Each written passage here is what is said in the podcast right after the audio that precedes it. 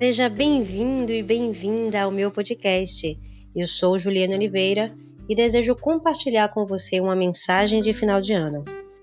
2020, um ano de diversos acontecimentos e muitas perdas.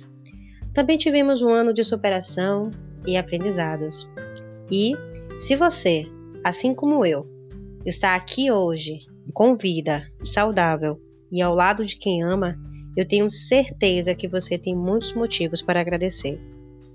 E pensando nisto, eu quero compartilhar um texto de um autor desconhecido que recebi esses dias. Este ano foi ótimo. No ano da morte, estou vivo. No ano da doença, estou saudável. No ano da escassez, não faltou pão na minha mesa. No ano da queda, estou em pé. No ano do medo, estou confiante.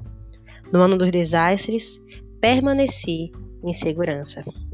Sendo assim, afirmo, sem medo de errar, que este foi um ótimo ano, pois eu tenho um grande Deus. Quando o mundo inteiro parece estar à deriva, nosso barco está navegando e não afundou. E não foi por nossa força, mas pela graça de Deus. Então, Agradeço a Deus, porque neste ano estou, estamos aqui, em pé, saudáveis, com muita fé e vamos seguir em frente.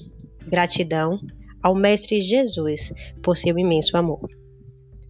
E para finalizar essa mensagem, eu quero enfatizar que você é um ser vitorioso e em Romanos 8,37 podemos validar essa condição.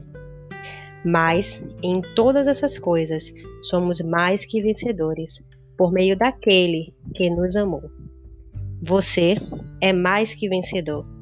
Lembre-se disso e faça acontecer um ano de 2021 abençoado em sua vida. Um grande beijo e um feliz ano novo para você e sua família.